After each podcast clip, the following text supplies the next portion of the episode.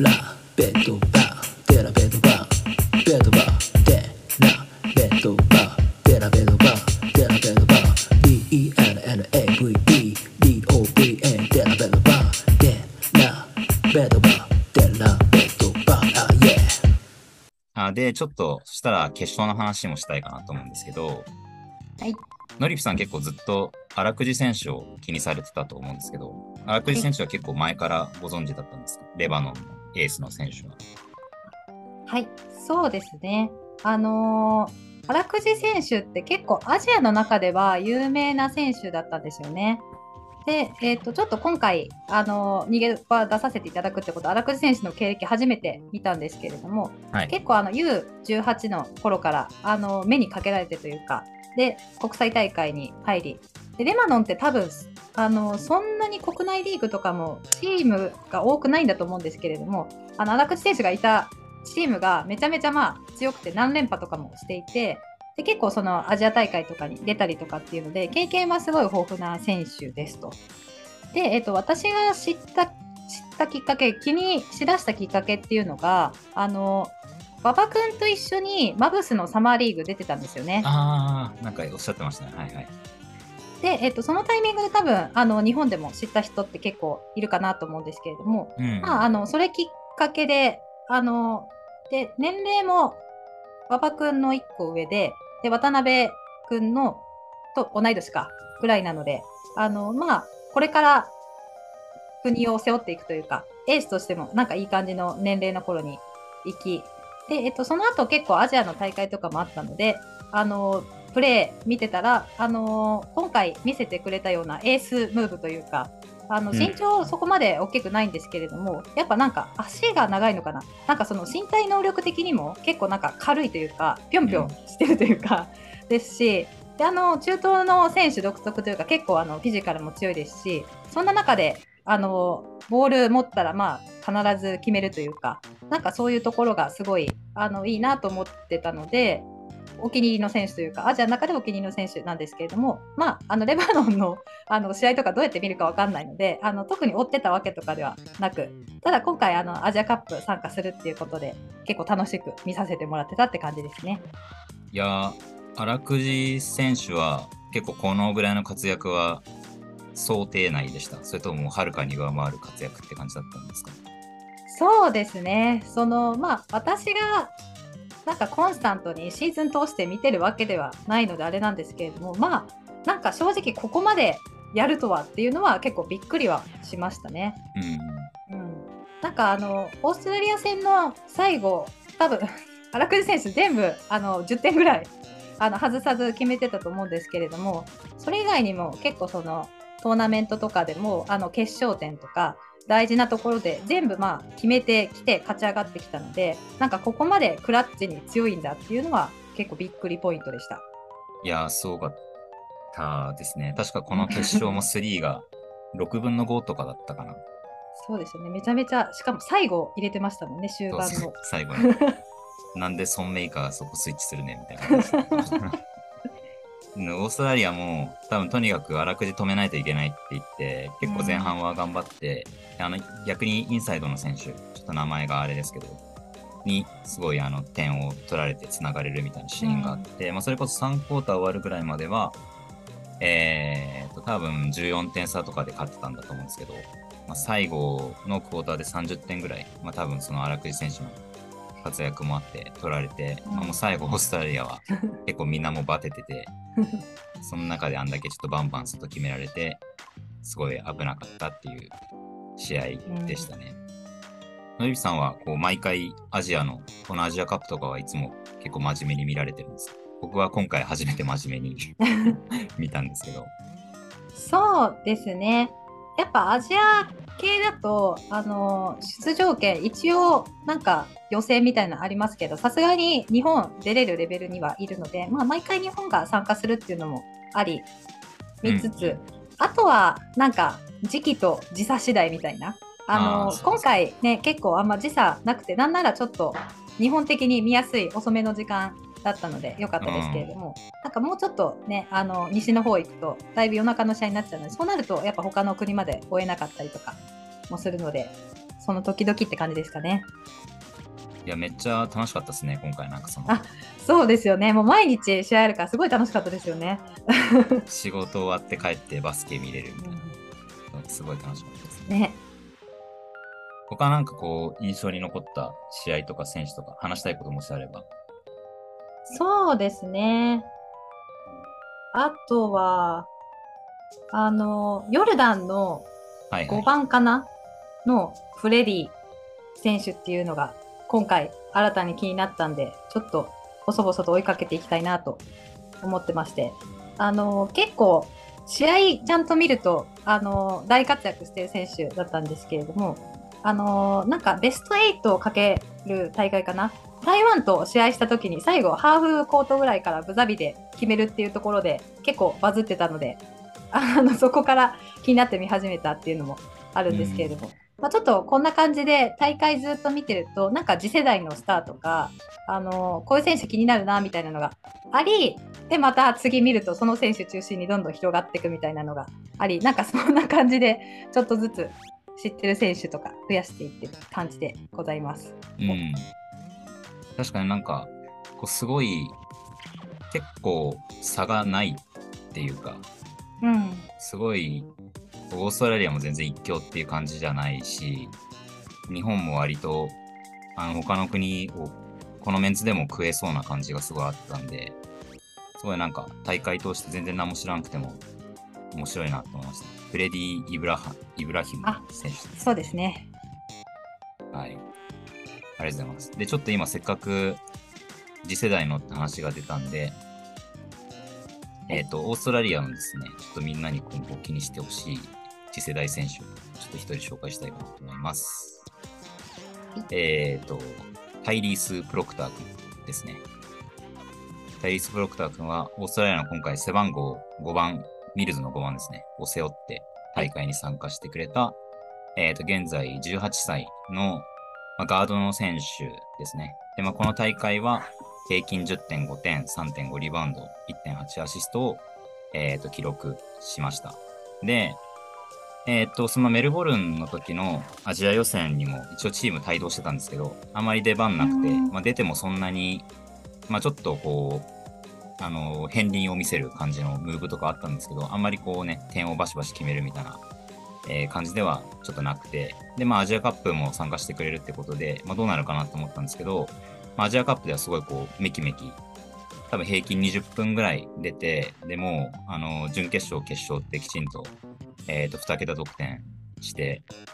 あの、すごい活躍して、この大会の中で一番こう、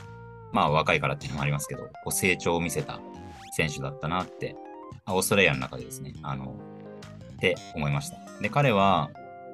えっ、と、オーストラリアのシドニー出身で、まあ、その NBA アカデミーであのトレーニングを積んでいる選手です。で、NBA アカデミーは、えっ、と、一応その、なんだ、オーストラリア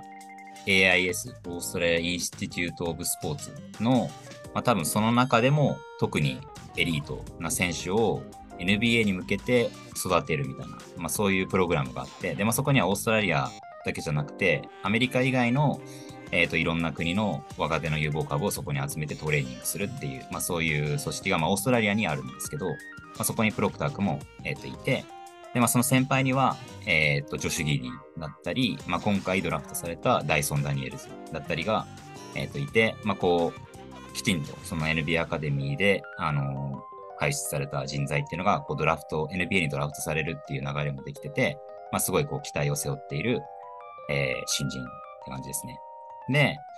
彼も、まあ、さっきの荒久選手のアンダーの話同様に、えっ、と、もう、そのアンダーカテゴリーの国内の大会とかだと結構こう、えっ、と、無双しちゃう存在で、その今年の、えっ、と、U20 のオーストラリアの選手権とかだと、まあ、18歳ながら平均27点で6.1リバウンドを記録して、まあ、もう2位の人と8点以上その平均得点差があるぐらい、まあ、そのぐらいのパフォーマンスを、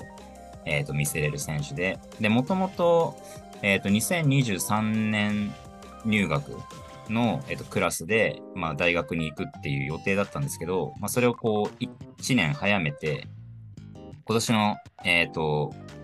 学期というか、まあ、2022年のクラスから、えっ、と、デュークに行くことに、えー、と決まりました。はい。で、まあ、デュークの先輩には、さっきちょっと名前出たジャック・ホワイトとかも、えっ、と、います。で、あと、えっ、と、その同じクラスですごい、あの、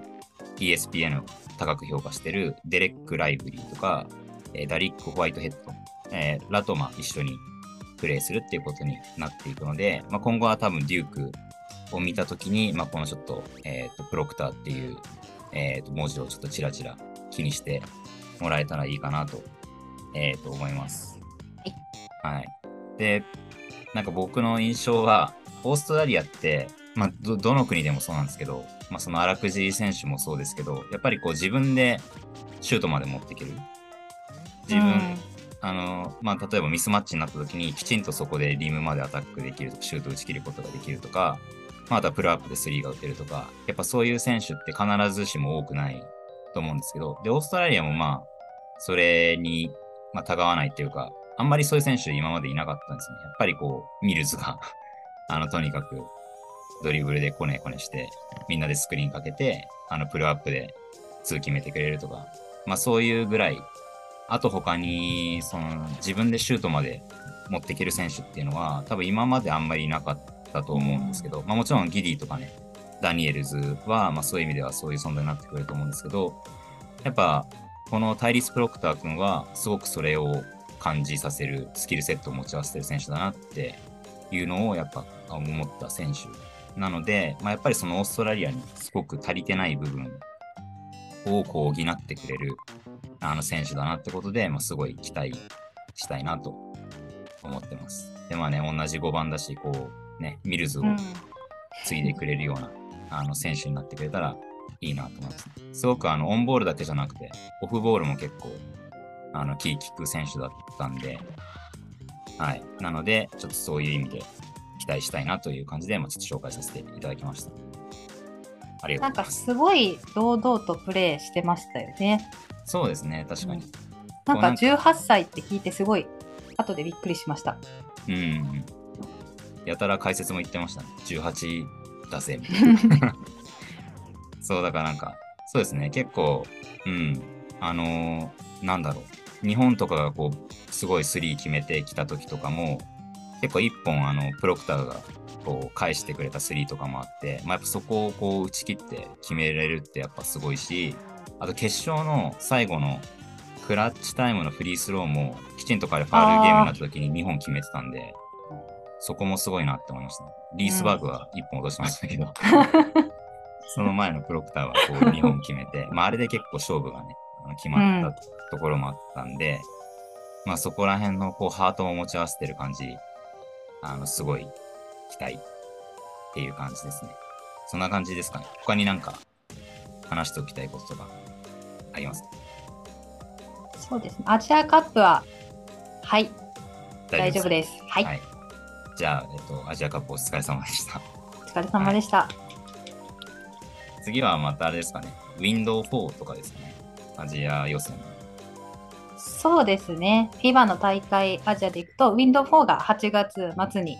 あるはずですね。はい。とりあえずそこでまたね、この代表系は、えっ、と、お話ししたいかなと思います。そしたら、ノリピさん、そんなにオーストラリア代表の選手わかんないですよね。そうですね。はい。いや、なんかあの、ワールドカップに向けて、こうなんか、ロスター2人で予想してほしいみたいに来たんですけど、まあ、僕はいけますけど、まあ、ちょっとしんどいかなと思ったんで、ちょっとじゃあこれはパスして、適当に僕が別の回とかでやろうかなと思いますけど、なんかこう特別入ってほしいなみたいな思う選手とかいらっしゃいますか？やっぱ見るぞ。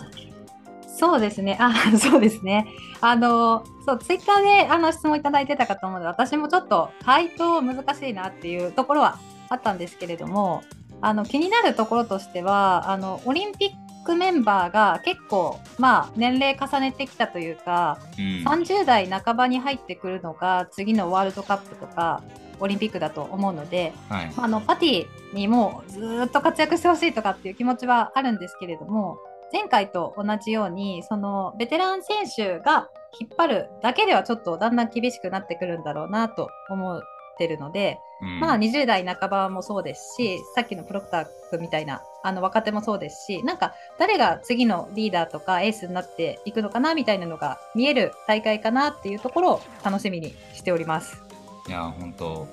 おっしゃる通りですね。誰が、ちょっとね、シモンズとか頑張ったかもしれないです そうですね。幻の。ね次のワールドカップは、ちょっと死ぬ気で見るずに引っ張って もらえるとちょっと僕は思ってるんですけど。いや、本当そうですね。次の世代で誰が引っ張ってくれるんだっていうのは思うところだし、なんかね、ギディとか、すごい、うんそういう中心になってくれたら、ギディも結構そのシモンズとか、割とこうコネクションがありそうな感じするんで、おお、そうなんですね。うん、仲良しでこう、仲良く平和にシモンズを 楽しくやってくれたらいいんじゃないかなと思います。ね。ぜひ代表にね、引っ張ってきてほしいですね。そうですね。まずは。はい。そういう感じでちょっとぜひ期待したいと思います。ちょっとそうですね、本当にあの次のワールドカップは多分ちょっと切り替えの年というか、まあ、ちょっとこの銅メダルっていう一応メダルっていう結果も収めたんで、うん、ちょっとまたここからさらにチームのをもう一回ちょっと顧みるというか、いう機会になるんじゃないかなと思うんで、デラベドバも頑張って残ってほしいはい。です。はい。という感じで、そしたらちょっと以上でニュースは終わりです。ありがとうございます。ありがとうございます。マシュー・デラベドバの家ミルウォーキー北部6ベッドルームにサウナもついて全ての部屋から望める美しいレイクビューこれであなたもデラベドバの生活を手に入れようお値段2.1ミリオンで絶賛販売中そしたら、えーちょっとお待ちかねの、えー進研デミのコーナーに行きたいと思います。えーイエーイ。えーこちらのコーナーは、えーゲストの方の、まあ、趣味、人生経験、あとお仕事だったりといった、えーと話を聞いて、まあ、僕だったり皆さん、リスナーの、えーと今後の人生の役に立っていただくという、えーそういう有意義なコーナーになっております。で、えーと、のりぴさんは、えー先日、ラスベガスのサマーリーグに、えーと行かれていたということで、まあ、今日はぜひ、えーと、ラスベガスサマーリーグの歩き方という、えーテーマでちょっとお話を、えー聞きたいかなと思います。はい。じゃあちょっと早速なんですけど、えっ、と、まずあの、サマーリーグって行かれるのって今回初めてだったんですか？あ、2回目です。ああ、そうなんですね。はい。八村塁君がドラフトされた年なので、はい、はい。2019に行きましたね、1回目。で、3年前かな。うん。これサマーリーグに、まあ、行くって、えー、と決めて、サマーリーグのチケットって、これってはいどうどうやって買うものなんですか？サマーリーグのチケットが、あの、公式サイトみたいなはい。のがあって、まあ、あの普通に NBA サマーリーグチケットって検索したら出てくるんですけれども、なんか日本のクレカが使えない。問題にちょっとぶち当たりまして、はい。で、えー、と今年結局大丈夫だったんですけれども結構あの毎年あの初日とか2日目とかってあの前売りで売り切れることとかがあるんですよね。なので、えー、とちょっとあのチケットマスターとかあのリセールサイトで、えー、と調達していきましてで、えー、と3日目とかになってくると結構その現地で買えるので普通にあの会場ついて当日券で窓口で紙のチケットを買うっていうようなことをやってました。1日目2日目まあ3日目とかでなければあの手ぶらで行って現地であればあの普通日本のクレカも使えたので。なるほど。はい。チケット売り場行ってもらえれば大丈夫です。それってなんかこう、非単位で買えるもんなんですか？あ一日遊べる券みたいな。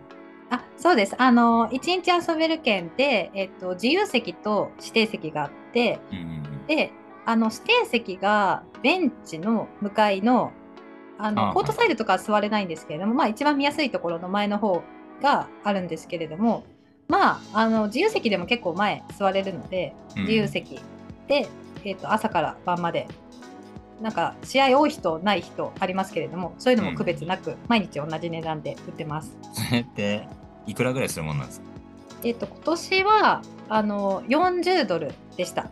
でプラス、ス税金とかで あの今のレートだと結局なんか1万円近くかかるんですけれども、はいまあ、いい感じの時に行けば多分5 6千円くらいで入れるかなっていうところですね。うん。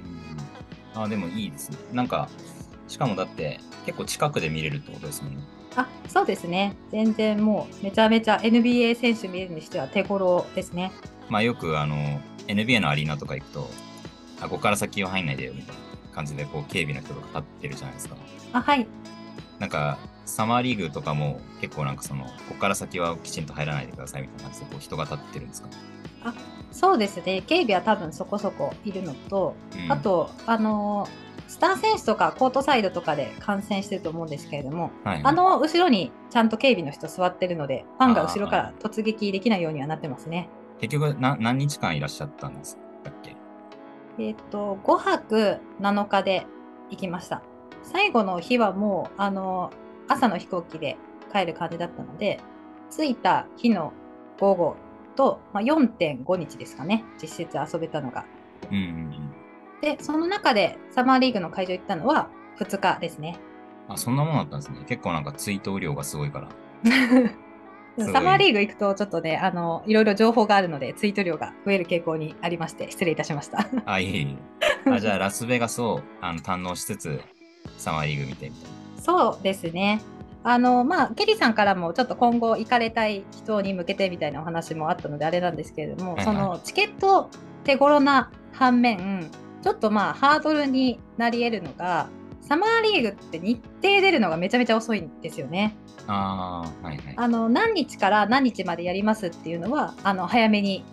もう何ヶ月も前から出てると思うんですけれどもその自分の、まあ、推しチームがいつ何時に試合あるかっていうのを出るのが多分ドラフト終わってからしか出ないので、うん結構1週間とか10日前とかしか出ないのでそこがもしかしたらちょっと早めに日程決めたい人とかはハードルになるかもしれないなっていうところはありますね。ああ、じゃあ結構、ちょっと前後に余裕持っとけば対応できるけどっていう感じですかね。そうですね。まあ日程余裕ある方は多分長めにとか行かれるのがいいかなと思いますけれども、まあ1週間くらいでなんか多めに試合見たいとかいう風になってくると、ちょっと日程出るの、ま、待つのか待たないのかみたいな葛藤があるかなっていうところと、あとあのサマーリーグ特有だと思うんですけれども、あのやっぱ選手ちょっとでも不調あればあの 出なくなっちゃうので後半。はいはい。なのでですねあの、はい、行くのは前半が多分おすすめになってくるかなと思いますが、まあ、その自分の行く日程でどれぐらい見れるかみたいなところは折り合いつけていかなきゃっていうのと、まあ、ラスベガスはね、いろいろあるので、多分試合以外もいろいろ楽しみ見つけていくのが多分一番効率がいいというか、楽しめるやり方かなとかは思いました。じゃあ、のりぴさんはもうこう、何日目に見に行くみたいのは、あんま決めずに行かれたって感じってことですか？あの私結局日程出てから自分の行く日程確定させたのでだいたいこれぐらいに行こうかなみたいなやんわり何パターンかは考えてたんですけれども日程出てから決めましたと。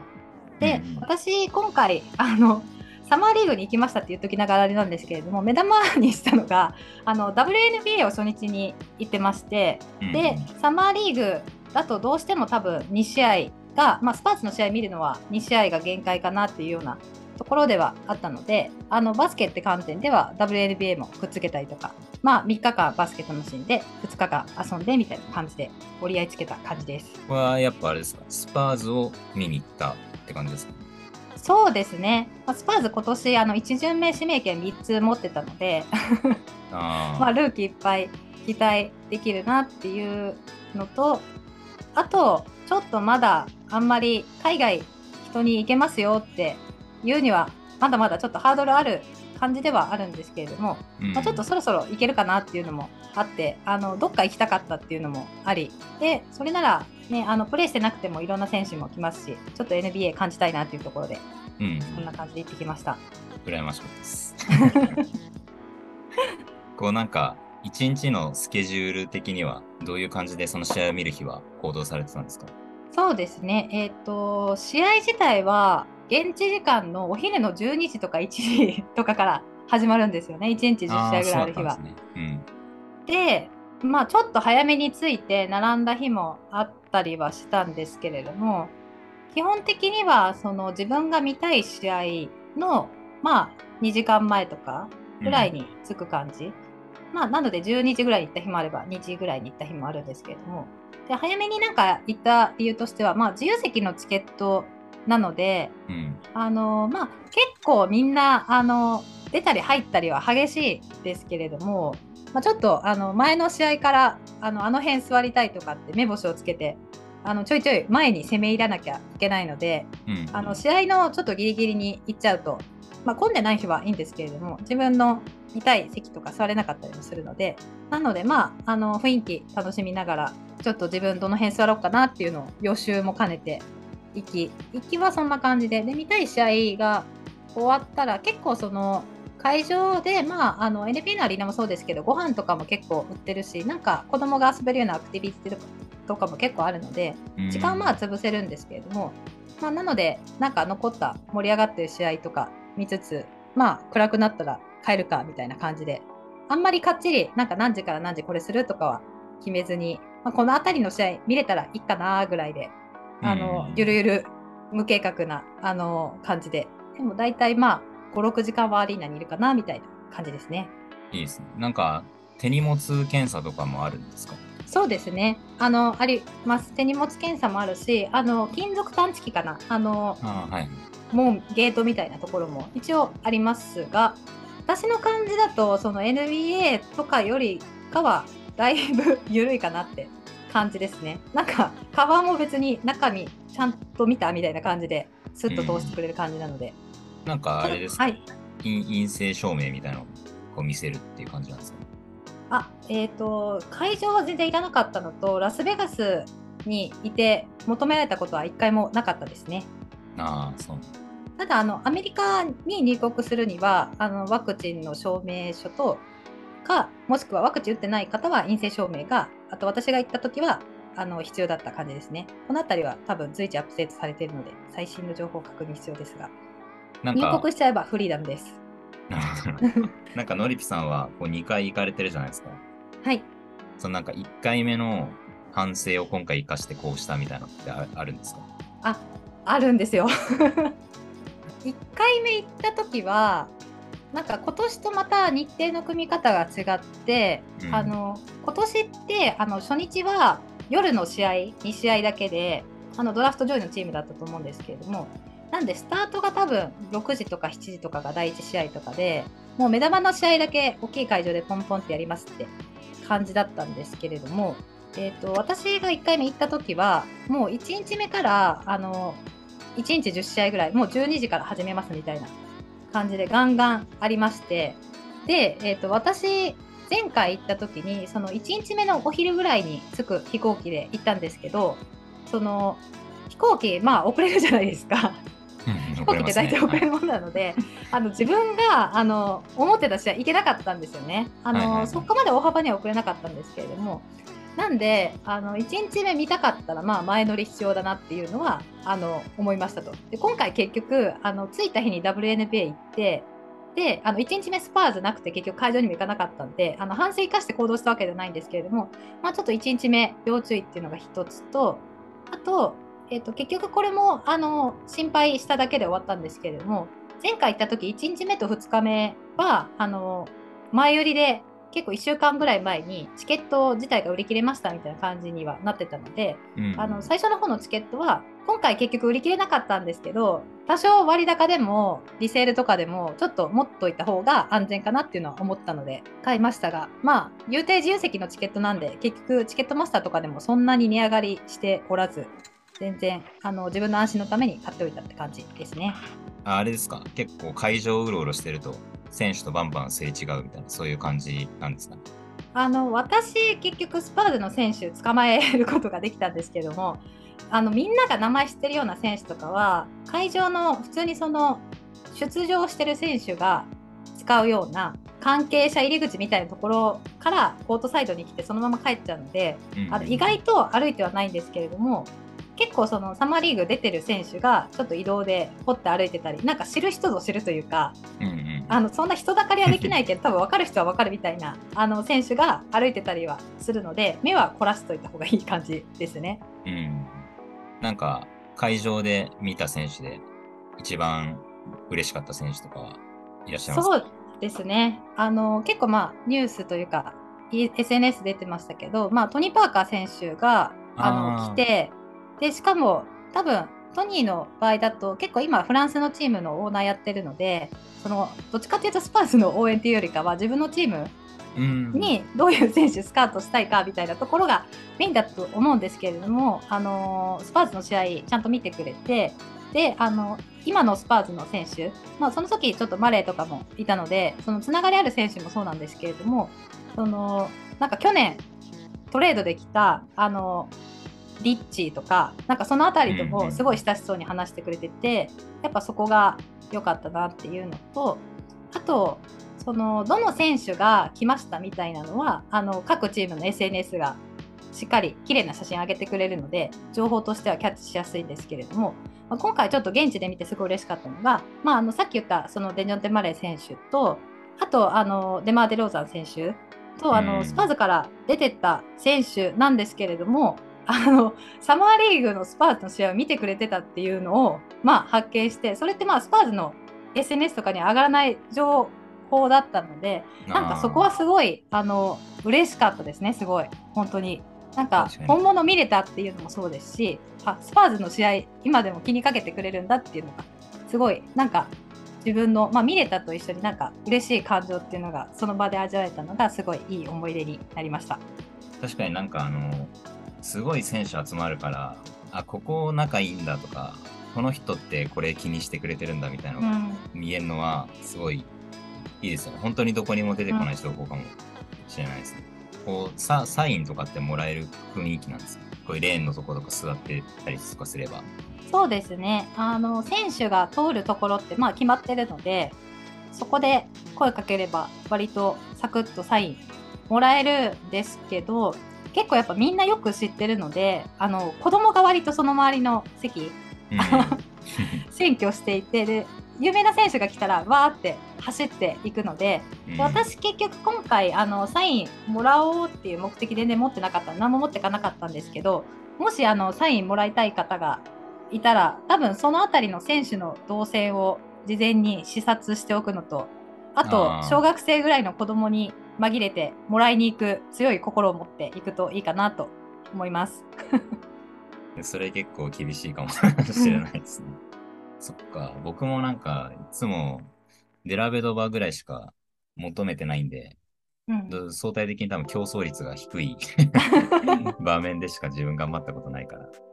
確かにね、そういうところだと、またそのキッズの威圧がすごいかもしれないですね。そうですね。あ、なんかちょっとマリエさんから質問来てたんですけど、はい交通手段は、ウーバーですか？基本的に。そうですね。えっ、と、立地はすごい良くて、えっ、と、ラスベガスってあのストリップっていう有名な通りがあって、そこにカジノのホテルが集まってて、メイン通りみたいなところなんですけれども、そこから、あの、車で5分ぐらい行ったところになってます。で 地図上で見るとめちゃめちゃ近いんですけど、あの実際だと、え、ここ車5分もかかるんだみたいなあの雰囲気のところなので、あの、ウーバーで移動するしか、ちょっと、はい、あの、ラスベガス45度ぐらい気温があるので、歩くのもだいぶ危険なので、ウーバーか、あと、リフトか、アメリカだと、を使ってみんな移動する感じです。乾燥してて、そんぐらいって感じですか、そうですね、湿度10%切るぐらいなので、なんか、え。40度とか言われても、まあ、暑いは暑いんですけど全然汗かかないので日ー本の30度よりは過ごしやすいですね。うんうんうん。あそもそもすみません、ラスベガスってこうダイレクトに行けるんでしたっけ？あ。経由が必要、はい。昔はなんか直行便あったらしいんですけど今直行便日本からどこにもないので、あのうん。1箇所乗り換えが必要でであのメジャーなのはロサンゼルスかサンフランシスコになってくるかなと思います。いくつかルートはありますけれども多分そこが一番近い道のりになるかなと思います。結構空港からってアクセスいいんですか？その会場のとこまでっていうのは。あそうですね空港からそのストリップって呼ばれるメイン通りまでもまあ5分10分ぐらいうんうん、で、えー、と空港からだと空港であのーサマーリーグの会場の目の前を通ってそのストリップに着く感じなので街としてはすごいあの小さいというか全然近い距離にありますね。ただまあウーバーかタクシー乗る必要はあります。車社会なので。じゃあまあ、気をつける点としては、やっぱその、1日目、2日目のチケットみたいのを、とりあえずまあ、どうしても欲しかったら確保しといて、で、それはなんかチケットマスターかなんかで。チケットマスターだったら、まあ、クレジットは別にどうとでもなるってことなんですよね、きっと。リセールだったら。そうですね私は行けたんで、はい大丈夫だと思いますで、まあ、3日目ぐらいとかだったら、まあ、現地で買って、であとはまあ、いくらでも時間潰せるとこあるから、こう適宜フレキシブルにっていう感じですかね。はいいや、ちょっといけそうな、本当かよって感じだけど、いけそうな気がしてきましたね。ちなみにラスベガスはその試合観戦以外は、なんか、な、何されてたんですか？はいえっ、とあ、全然話せる範囲でいいんです。あはいあのさっきお伝えした通り WNBA っていうところは人生初行ってまいりました。WNBA って夏のシーズンなので、なんか NBA のついでに行くとかができないので、うん、うん。今回、ラスベガスがホームにしてるチームが、あのスパーズでアシスタントコーチやってたベッキー・ハモンっていう女性のコーチが今ヘッドコーチあしてるところなので、そのベッキーの勇姿が見れに行けたのが一つと、あと、えっと、私、前回行った時は、あの、滞在中、ずっと、あの、サマーリーグの会場にいたんですよ。ほぼうんうんうんずっと。で、あの年ってその八村塁君いたっていうのもそうですし、渡辺裕太選手もいましたし、あと日本からあの馬場選手と比江島選手も参加してて、うん、日本人4人とスパーズを追うって感じで、めちゃめちゃ忙しくて、ああの1試合丸々見ずになんか半分で移動したりとかそういうレベルだったので結構そのサマーリーグをすごい楽しめたところではあったんですけれどもなんか結構あの 私よくあるんですけど一回旅行とか行ってなんか帰ってきてからあそこ行けばよかったみたいなのが ポロポロ出てくるみたいなーのが、あのよくあって。でラスベガスあの一応調べては行ったんですけれどもすごいあのいろいろ楽しめるとこあるじゃんっていうのを後から思ったのでなんか前できなかったこととかあの今回新たにやりたいことはまあやっていこうっていうところであの有名なところで行くとシルク・ドゥ・ソレイユっていうショーサーカスみたいなショーなんですけども、その有名なショーを見に行ったりとかあとあのグランドキャニオンってあの、名前は皆さん聞いたことあると思う、まあ、崖谷？あの自然がうんなんかう渓何年も。谷みたいなあ感じそうですね、うんうん。かけてなんか自然の芸術みたいな感じでやってるところがあるんですけれどもまああのグランドキャニオン以外にもその周辺のいろいろ行きたいとこがあったんですけれどもなんかそれちょっとうまくツアーの日程が合わなかったので小型飛行機で空からグランドキャニオン見るみたいなうん。ツアーがありあのあはい。1時間ぐらいめちゃめちゃ揺れる飛行機に乗ってあのグランドキャニオン上から見たりとか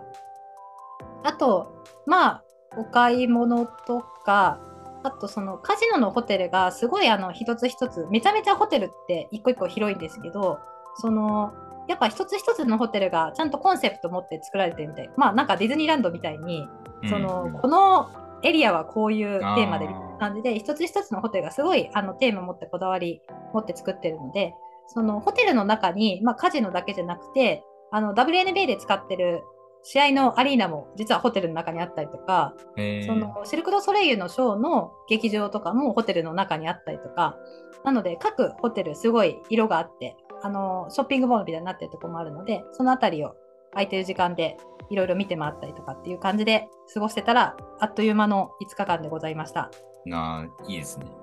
なんかじゃあ、そんなに頑張んなくても、割とそこら辺に全部集まってくれてるっていうか、まあもちろんシルク・ドゥ・ソレイユとか多分チケット取っとかないといけないんだと思いますけど、そうですね。あと、あの、まあ、ギャンブル好きな方は多分カジノであの一日中行ってられると思うので、あああのりぴさんはされなかったんですか？そうですね。あの、一回1ドル札突っ込んで、あのやったんですけれども、全然なんかビギナーズラックもなく、あの、一瞬でなくなったんで、もういいやっていうことで、はい、うん5分で終わりました。ああ、そうですか。なんかあの、サマーリーグってはい結構なグッズも売ってるんですか、サマーリーググッズ。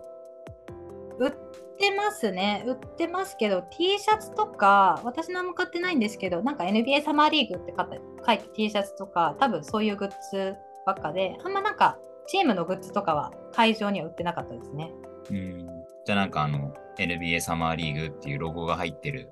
キャップとか、そうですねシャツと。か。うん。あれあんまりみんな着てないですね。どっちかっていうとやっぱ自分の推しチームとか好きな選手とかのユニフォーム着てる人たちがすごい多いので、サマーリーグのグッズを身につけてる人はあんまり見かけないかなって感じですね。うん。いや、すごいなんか欲しいんですよね。なんかこう、ガチっぽいじゃないですか。いや、着てる人いたら、おお、この人、サマーリーグ行ったんや、みたいな。確かに。僕はそう見ると思うんで。なんか、あ、じゃあ結構安全安心に旅は終えられたって感じですか？なんかハプニングとかありました？いや、びっくりするぐらいなかったかなってところですかね。ただまあ、コロナ禍まだしばらく続きそうなので、まあ、あのちょっと状況刻一刻と変わるというか、各国で条件は変わると思うんですけれども、多分今も一緒なんですけど、私が行った時って、あの日本に帰国するために、現地で PCR 受けないといけないんですよ。あはいはいはい。であの陰性ならいいんですけど陽性になるとその、まあ、飛行機乗れないので強制的にあの延泊というか滞在を延ばさなければいけないので、まあ、そこが多分あの海外出るのに一番のリスクで、まあ、私陰性だったので無事帰ってこられたんですけれどもちょうどその現地のクリニック受けに行った時にあの日本人のご家族の方もいらっしゃってどうもなんか検査を終えられたっぽいんですけれどもまあそのご家族は陽性だったらしくてね あの私が検査を受ける前になんか「え陽性だった帰れないどうしよう」みたいな話をすごいしてたのでちょっとビビったっていうのがプチハプニングでしたね。あじゃあそうすると延泊しないといけないってことになるんですかね。そうなんですよね。なんでそこがやっぱあの今後条件緩和されるとあの結構行きやすくはなるんですけれどもちょっとそこの覚悟というかうん。こればっかりはどうしようもないのでそれがねまたもしコロナ禍で海外行くようなことがあればちょっと心づもりはしとかなきゃなっていうのを改めて思ったところにはなってます。ちなみにそのさっきオフコートでいろいろ印象残った選手とかあれ聞かせてもらったんですけどオンコートっていうか試合してる、まあ、ルーキーとかあのそこらの選手で結構生で見て印象に残った選手とかいますか？そうですね、えーと、ルーキー3人のうち、あのー、1人9位、10位、あのー、ソーハン選手っていうのが一番上の,、あの順位でドラフトしたんですけれども、その選手ちょっとコロナにかかったっていうので、多分練習できてなくて参加できなかったので、結構あの待望のビッグマンドラフトしたっていうのもあったのですごい楽しみにしてたんですけど、そこは残念だったんですけれども、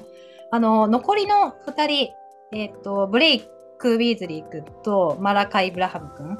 があの初めて見た見させてもらったんですけれども結構あの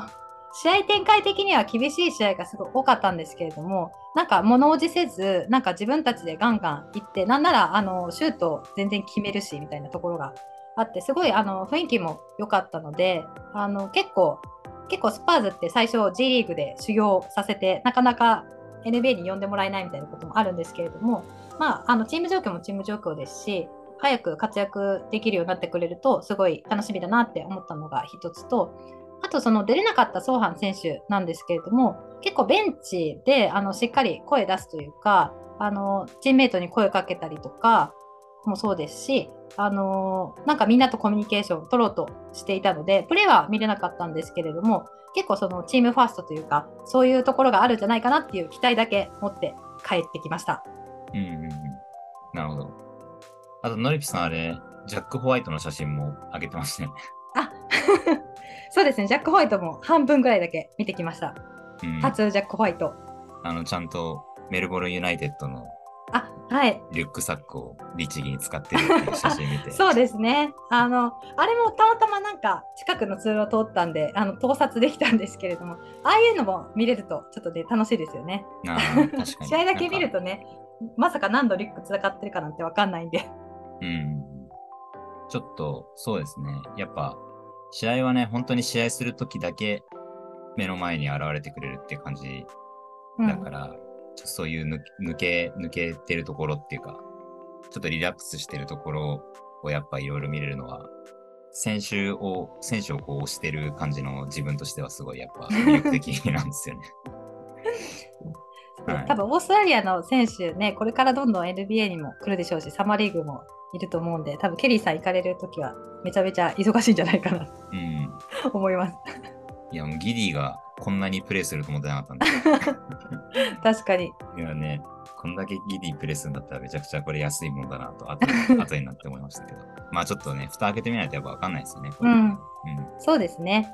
そうですね。まあ、あの、本当行ってみないと分かんない感じなのと、あと、まあ、試合内容を期待していくものでもないので、うんなんかラスベガス全体楽しみにしていけると、すごい充実した旅になるんじゃないかなとは思ってます。ありがとうございます。なんかこう、ぼんやりね、複数、なんかすごいたくさんいろんな目的を持っていくと気が楽かもしれないですね。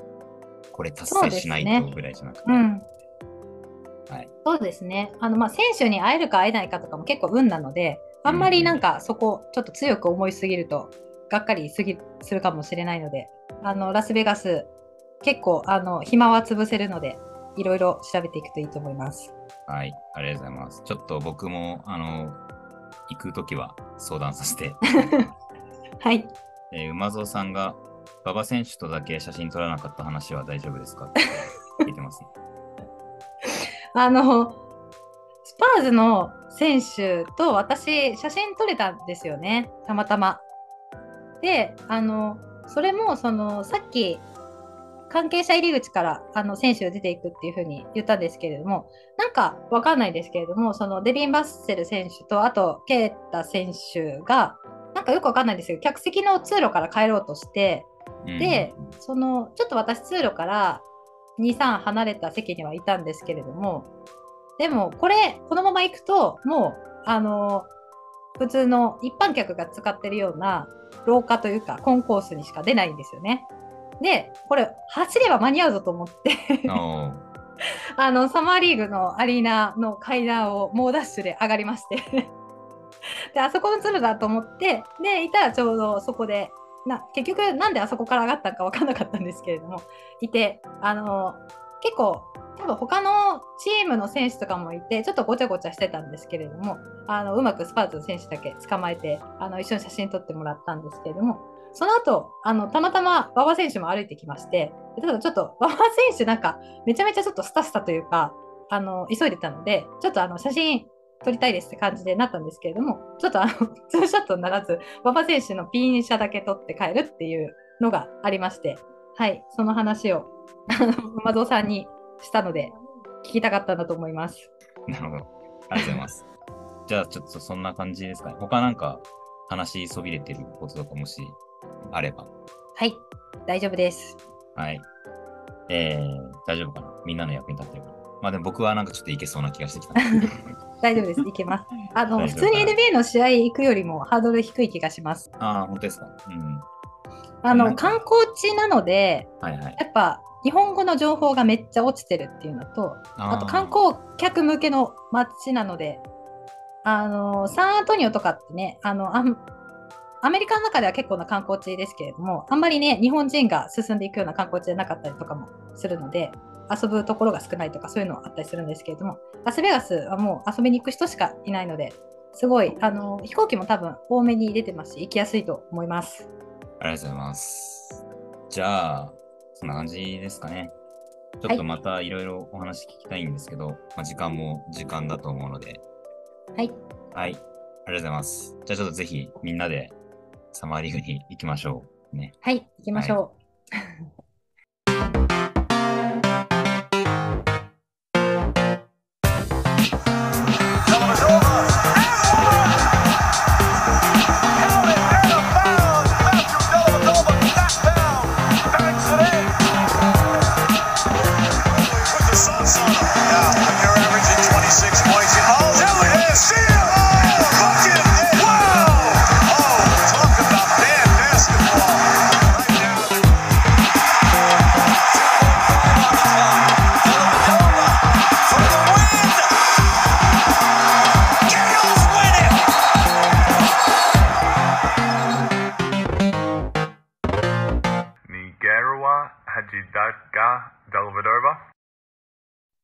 じゃ最後、えー、普通歌いきます。何個か。逃亡者ネーム、マリエさんですね。えーはい今回ののりぴ3回楽しみにしてます、えー今回はお二人に質問です。各地域で国際試合があると思いますが、えーフランス代表チームは集まるとコーチ陣から選手までよく卓球をしてます。オーストラリア代表組もしくは他の代表チームでも何か決まってやってることあったら教えてください。とのことですが、はい。何かだろう。ありますかね？オーストラリア代表も、あの、オリンピック前にオーストラリアで合宿やってる時に卓球パーティーやってましたね。おお。うんなんか卓球ってやっぱ、なんかあれなのか。こう、いい感じのゲームとして、あれなんですか？あと、まあ、怪我しにくいとかもあるのかもしれないですね。あの適度に体動かせるけど。うん。確かに適度にゲーム性がありつつ、怪我のリスクが極めて低いみたいな。うん。うん。あ、それはありそうですね。どうだろう。あとなんかオーストラリア代表は、あ、でもそれこそなんかあの、デラベドバとかあのミルズの世代とか、まああとイングルスとかも、なんか、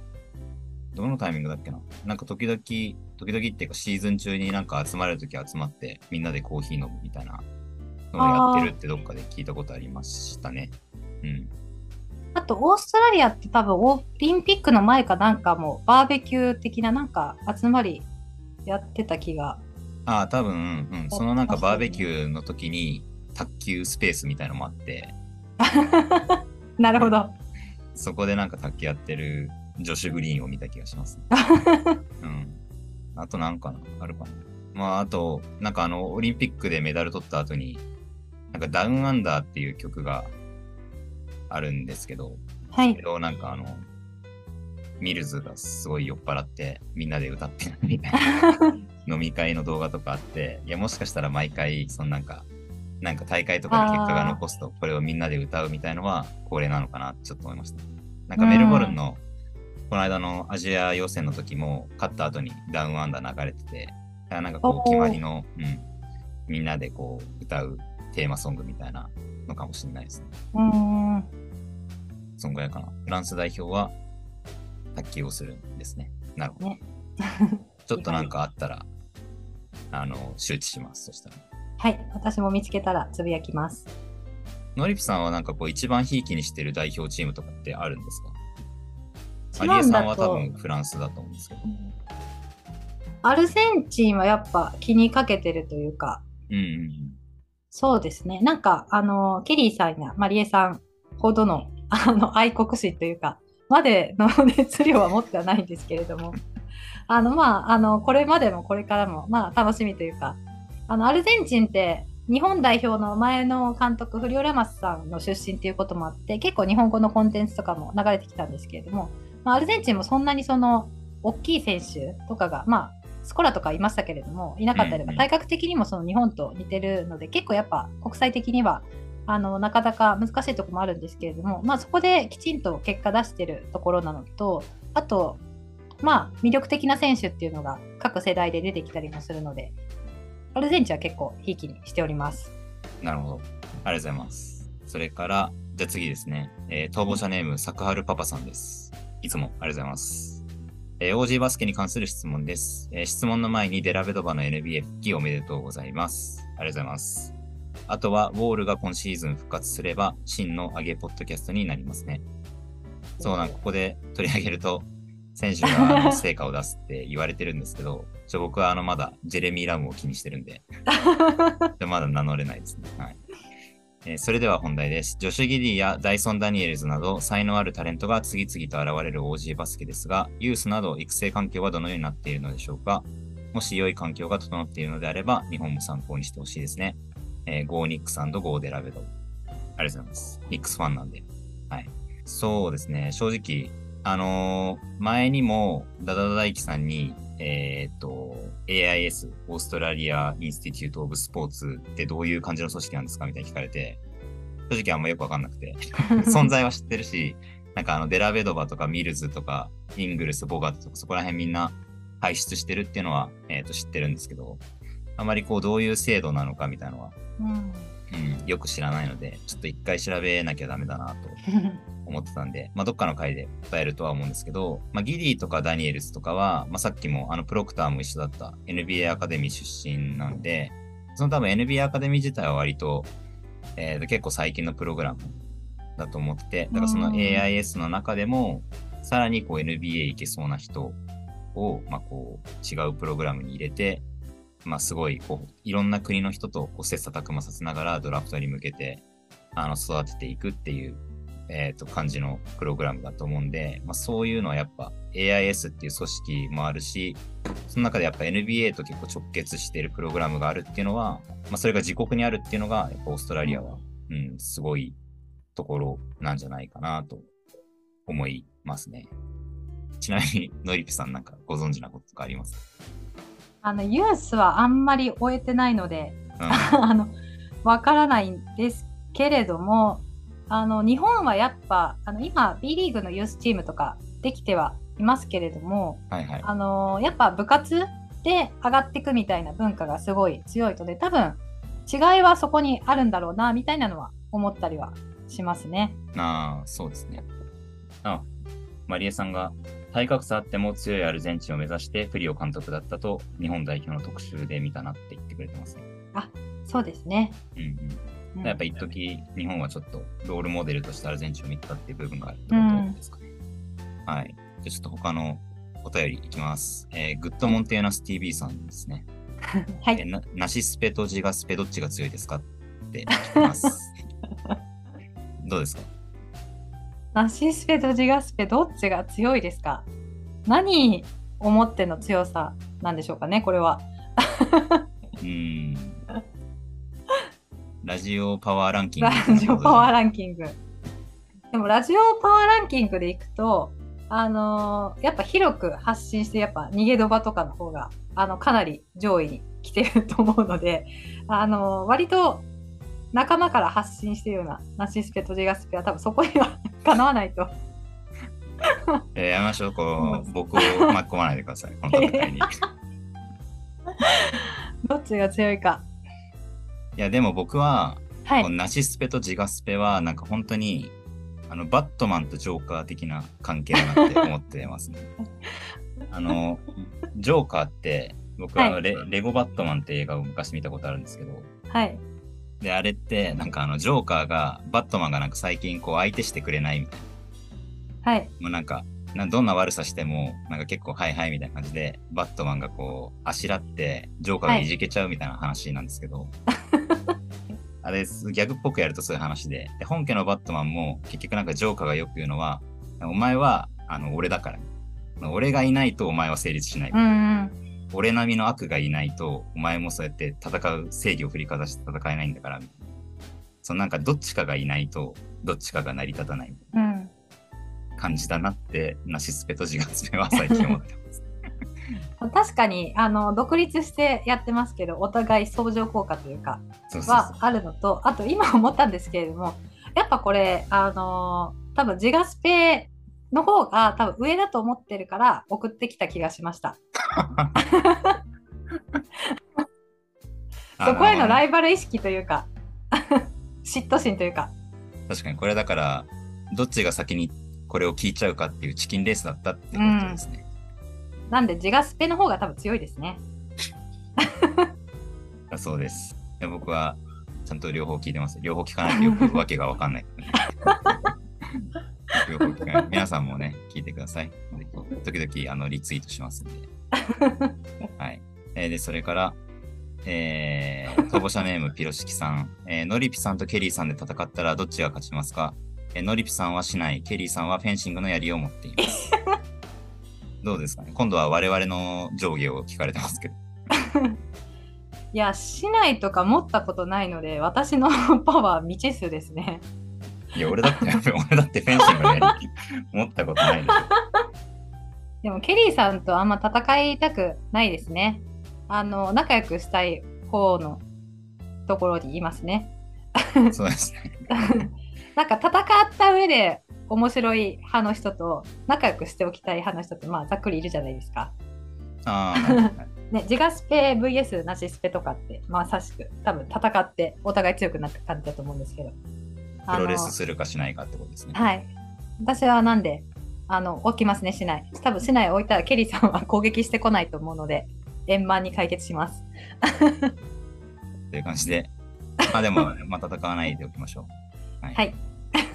えーそれから、えールールが違うので何とも言えないかもしれませんが、NBA の下位チームとユーリユーロリーグの上位チームはどっちの方が強いと思いますか？あー、これも、あれですね、強いの定義によるとは思うんですけど、まあ、うん。NBA の回なんで、まあね、まあタンクしたりとか、戦力揃えてなかったりとかなってくると、やっぱユーロリーグの上位チームだと結構やっぱタレントも揃ってるので、まあ、とはいえ、なんか一発勝負とかだと、やっぱ NBA って結構やっぱポテンシャルも高いし、結局エリート選手がどんどん集まってくるリーグなので、なんか一発勝負だと、まあ若いっていうのもありますし、NBA の下位チーム勝っちゃうと思うんですけれども、なんか5戦とか7戦いくと、勝負になると、ユーロリーグの上位チームがなんかサクッと勝つのかなみたいなイメージですかね、私だと。という真面目な質問 ありがとうございす。ます、真面目な質問。えノリピさんはどうやって不労所得を得ていますか？はい、ご想像にお任せします。えーノリピさんが一番好きな NBA 選手はベリネリーですか？パウパウですか？えー、ここ難しいですね。どっちも好きです。えー、馬蔵さん、スパーズとスパッツの違いは何ですか？あスパッツは腰で履くものですね。おースパーズは、スパーズは、あの、サッカーじゃなくてバスケのスパーズです。なるほどな。はい。よく検索の時に、あー、あるね。あの、サッカーのスパーズが盛り上がっててトレンド入りするみたいなのが、あの、時たま起こって混乱します。えー、なしさん、えー、毛利、毛利小五郎は麻薬依存にならないのでしょうか ?1000 話以上あるのですか 確かに。もうなってんじゃないですかね。麻薬、麻酔、あ、そっか、麻酔依存か。麻酔依存。なってるかもしれないですね。なんか、だって、あのもう、話進むにつれて、なんかすごいスムーズになってますもん、あまあ確かに聞き早いですよね。そうそう。もう打たれた瞬間に全身に回るみたいな。最初はなんか結構、あ、なんか、変な感じがするみたいな感じで座るけど、確かに今思えば、そこはなんかどんどんうん。入りがスムーズになってるから、あれはなんか依存のメタファーなのかもしれないですね。可能性ありますね。じゃあ以上かな。すいません。もし、あの、取り、取りこぼしてたらごめんなさい。ですけど、はい。皆さん、ありがとうございます。やっぱノリピさありがとうんございます。すごいですね。GMTV いやあの、まともな質問の数は少なかったと思いますが、いやいやいや。すいません。ありがとうございました。ありがとうございます。特にあの心残りとかはないでしょうか？はい。はいもうたくさん喋らせてもらったんで、すごい楽しかったです。はい。ぜひちょっとまたね、あの、国際大会をい結構真面目に追ってる、あの、方として、ちょっといつかまたお声掛けさせていただけたらと思っております。はい。はい。じゃあ、ちょっとそんな感じで、あのね、また次、ちょっといつやるかわかんないですけど、ちょっとこれは、なるはやでアップさせていただこうと思います。はい。じゃあ、ちょっとスペースはこれで一回終わろうかなと思います。すいません。皆さん、ありがとうございました。はーい。お疲れ様日。そういうんですね。お疲れ様に。はい、お疲れ様です。ラベドバ、ラベドバ、ベドバ。